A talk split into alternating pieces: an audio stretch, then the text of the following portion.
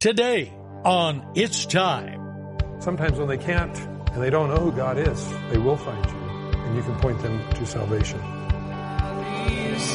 I hear the calling, it's time. It's time. It's time. Welcome to It's Time, the daily Bible teaching program of Mike Kessler, pastor of the River Christian Fellowship in Twin Falls, Idaho. Today, we're going verse by verse through the New Testament book of Acts. So follow along as we join Pastor Mike.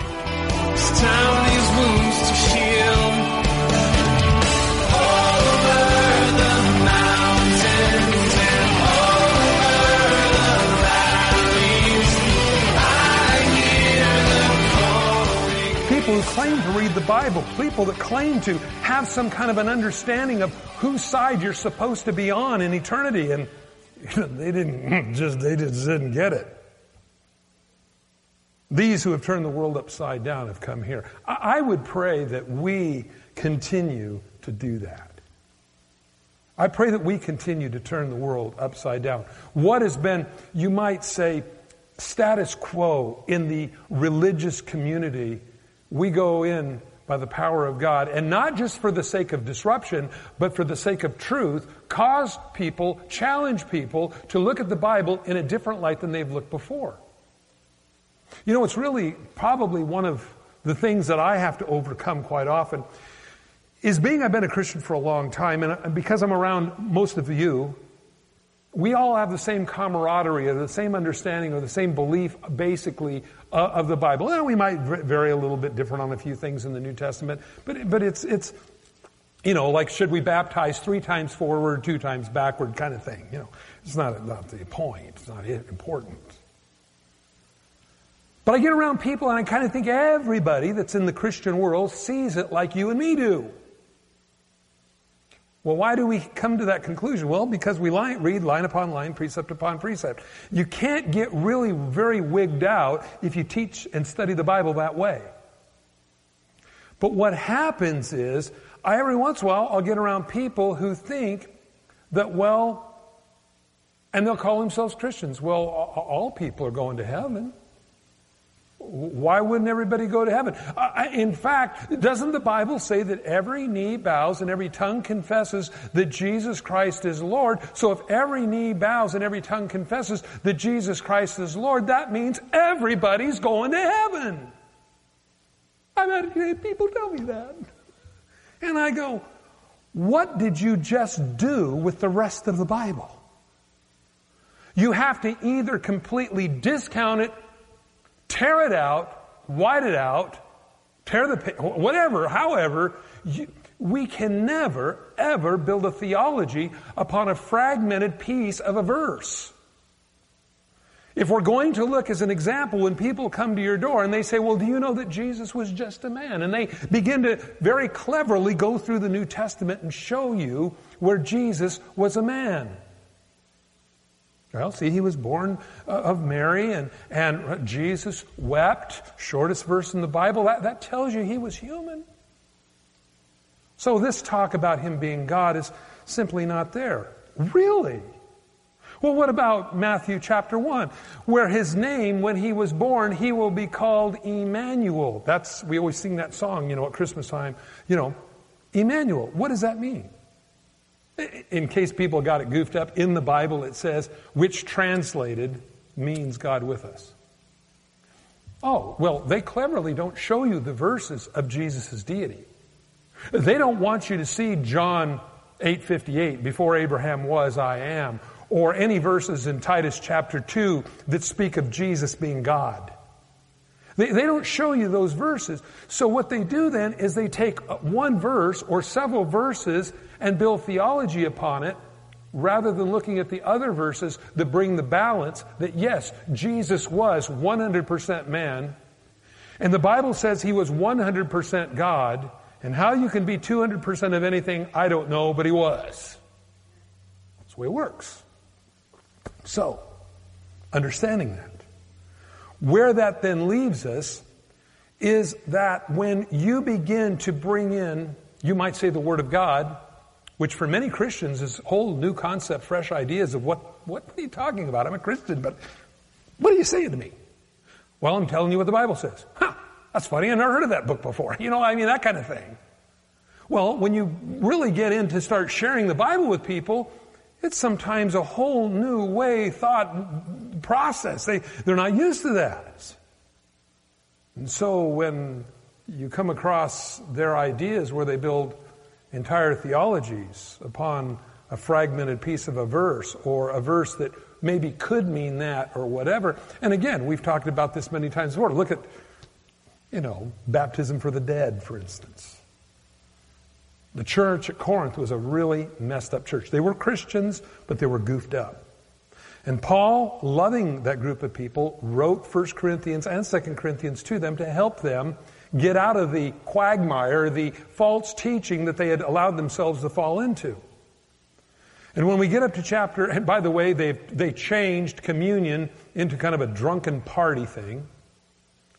Uh, they they had taken the gifts of the Spirit and and was completely it was a carnival in church. Uh, they were allowing uh, this guy who was carrying on an illicit relationship with his stepmother in the church. I don't know, maybe she was a younger woman, married his dad or something like that, and here he's probably lipping on her in church. We don't know what the whole details were, but he said, You guys are all sitting around congratulating yourselves on how loving you are when you really ought to remove this guy because he's going to bring in that mentality into the church that this kind of behavior is okay. And so he says, put him out of the church until he, he repents and gets out of this because there's protection in the body of Christ. And as long as he's in here enjoying the protections of God, God really can't deal with him as he would like to. So they put him out of the church. The Bible tells us in 2 Corinthians, he repented and came back, which was very good. But another one of the things that they were doing is they were baptizing for the dead. Where in the world they got that, we don't know. And even Paul himself says, Why are you doing it? Jesus never taught on it. It's never anywhere else in the entire scriptures. It's not even in any, any, um, you might say books written by Josephus, early church historian, uh, kind of a, a guy that wrote about a lot of things during the time of Christ. Who just wasn't there. Even Paul says, why are you doing it? But you'll find churches that'll say, look, we baptize for dead. See, it's in the Bible. And you go, where? And they show you 1 Corinthians 15. And you go, no, no, no, no, no. That is a corrective letter. And if any book in the Bible, you're going to try to get doctrine from a group of people like the Corinthian church to establish normal Christianity in your life, the Corinthian book of Corinthians is the last place you want to get it. The book of Corinthians is a corrective letter. Paul says, these are the goofy things you're doing, and you need to stop doing those things. And so we ask him, why are you doing it? So the point is, these guys that have turned the world upside down have come here. I guarantee you, you be about your father's business, you're going to turn the world right side up. It just is going to happen. That's all the way there is to it. Because it's going to cause some to get extremely angry with you, as we find here, but it's going to cause others to believe like we find the Greeks and some of these others that believed in what Paul was telling them.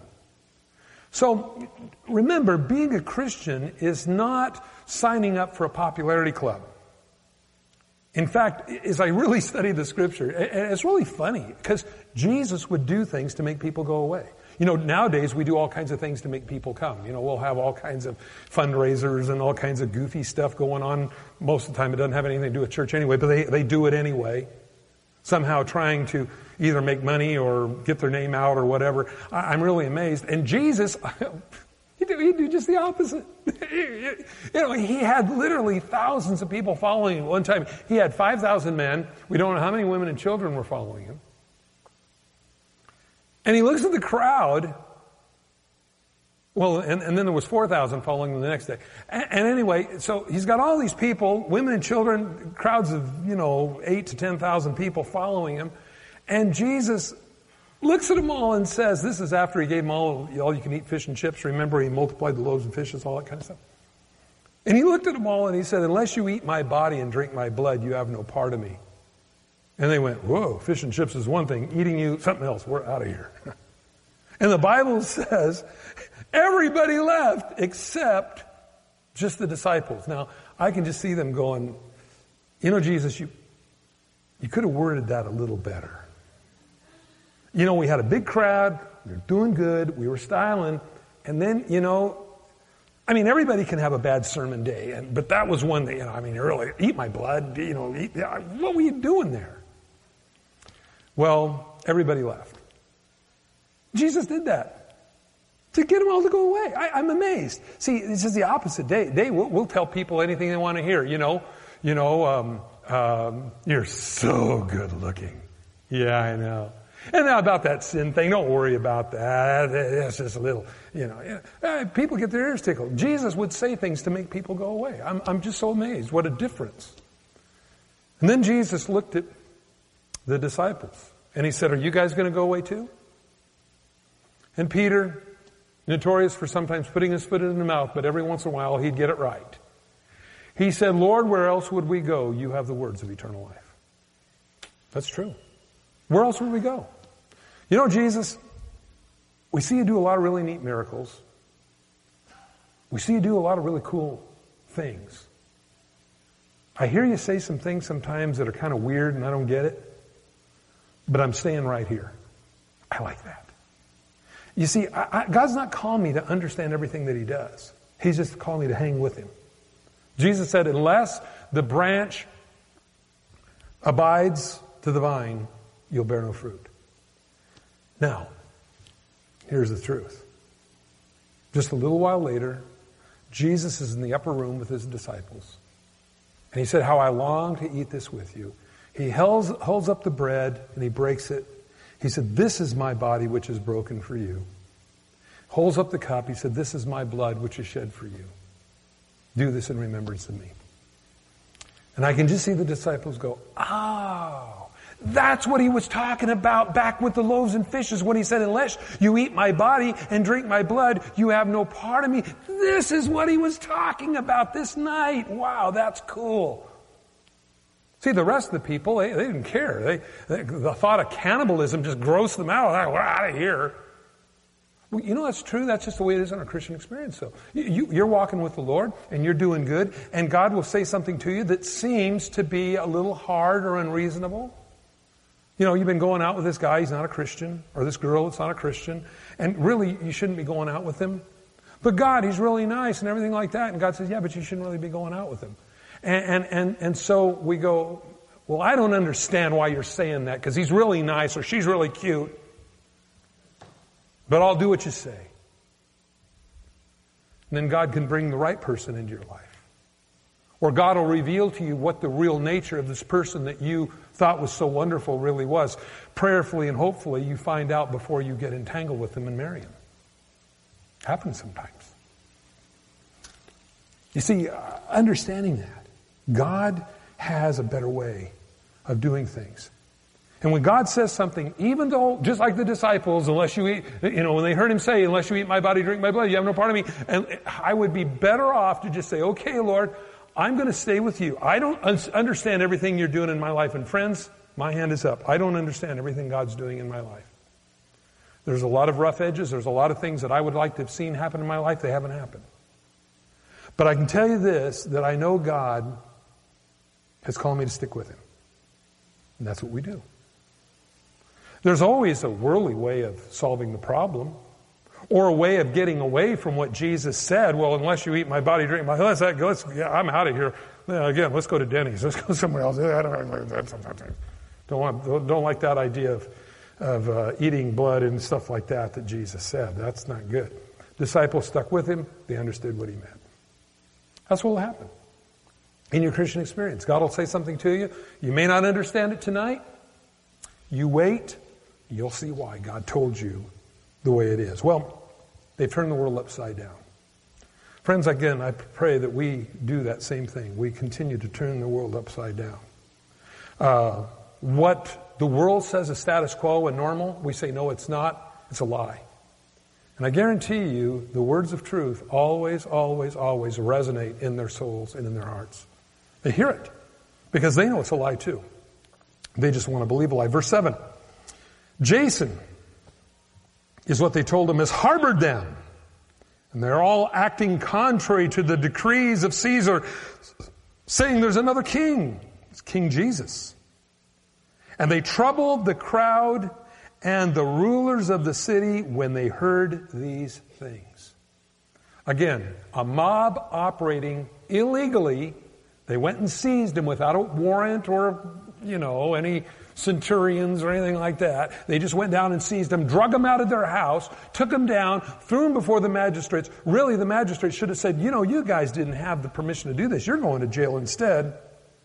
Notice it says verse 9, so when they had taken security, we don't exactly know what this, but it was some kind of, some type of a bail or something like that. From them, Jason and the rest, they let them go. Now, again, they couldn't get their hands on Paul and his companions, they grabbed the next person they could find. Sometimes that's you, sometimes that's me. If they can't grab a hold of Jesus, they'll grab a hold of you. If they can't make fun of God, they'll make fun of you. But I'll tell you something else. Sometimes when they can't and they don't know who God is to find because they have a problem, they will find you and you can point them to salvation. Well, verse 10. We're, we're not going to get through all this tonight, but I'll just read a couple more verses here. Then the brethren immediately sent Paul and Silas away by night to Berea. Now, this is kind of important here because they went by night.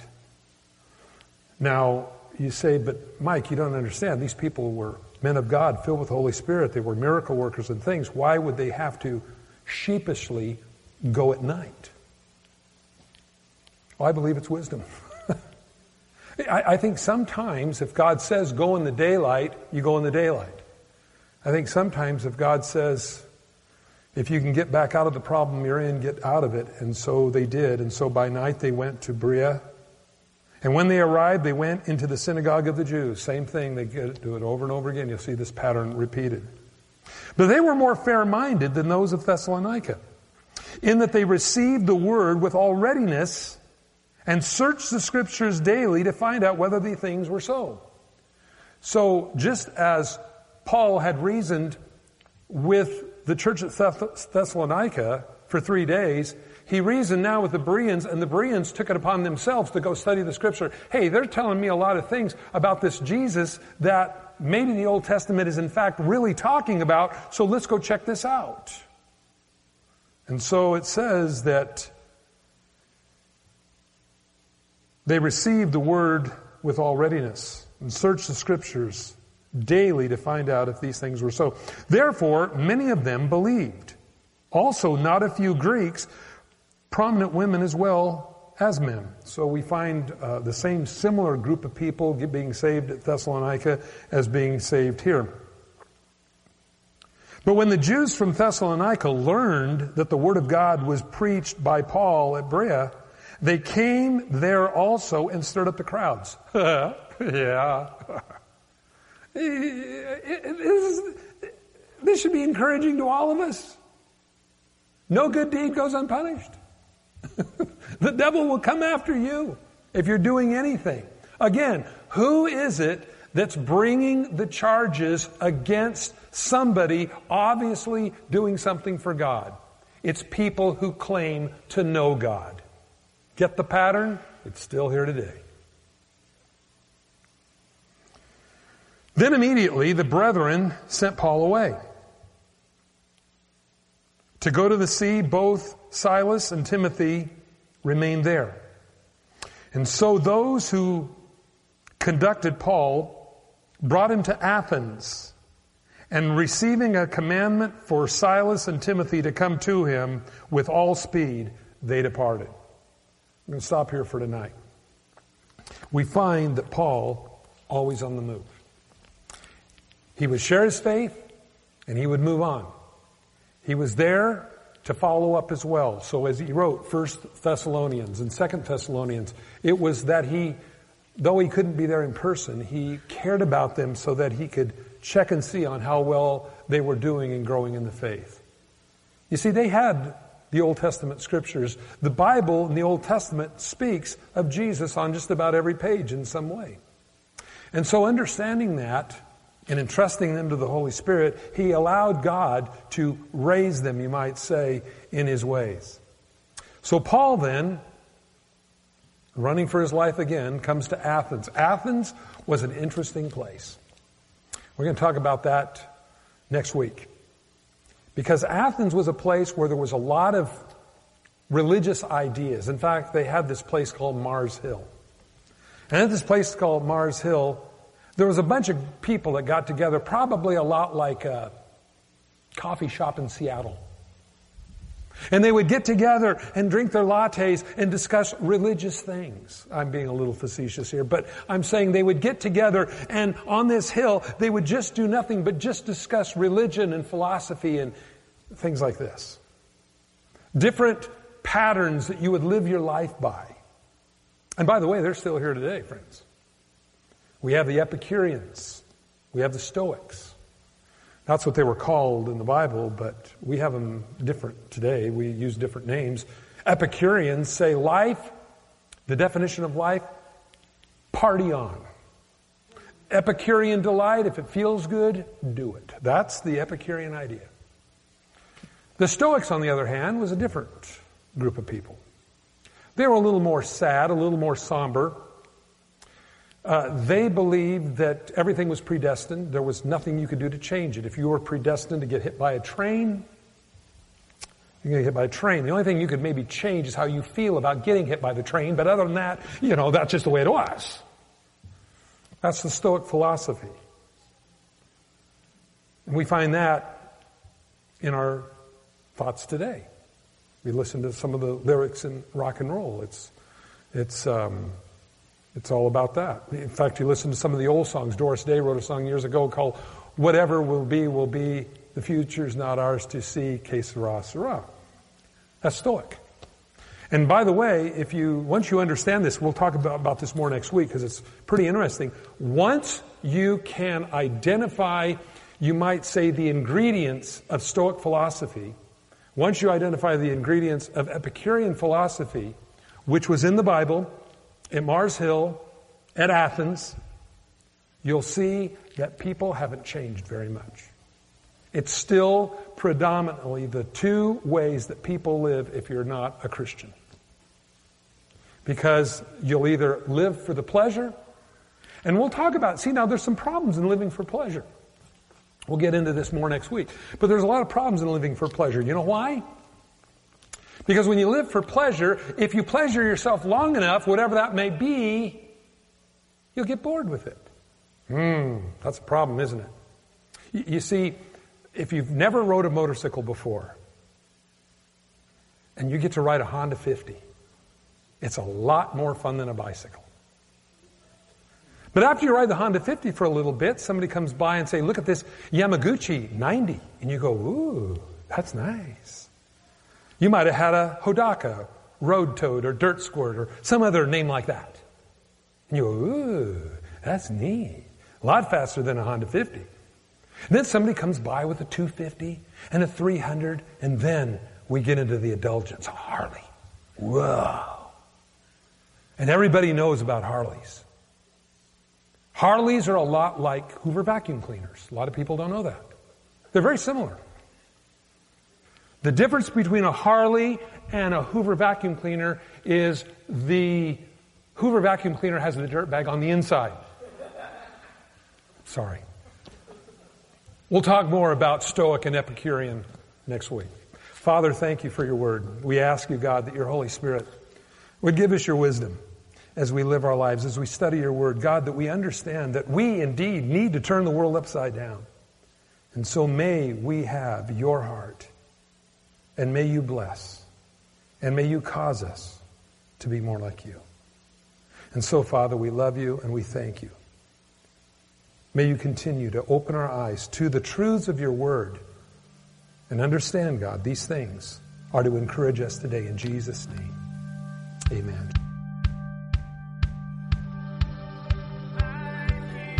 Thanks for joining us on It's Time as Pastor Mike teaches verse by verse through the Bible. If you've missed a program or would like to catch up, you can do so by getting it from the It's Time podcast in the iTunes Store. or by downloading it from the It's Time website at theriverchristianfellowship.com. On behalf of Pastor Mike and the rest of us here at the River Christian Fellowship, thanks for listening and tune in next time for It's Time.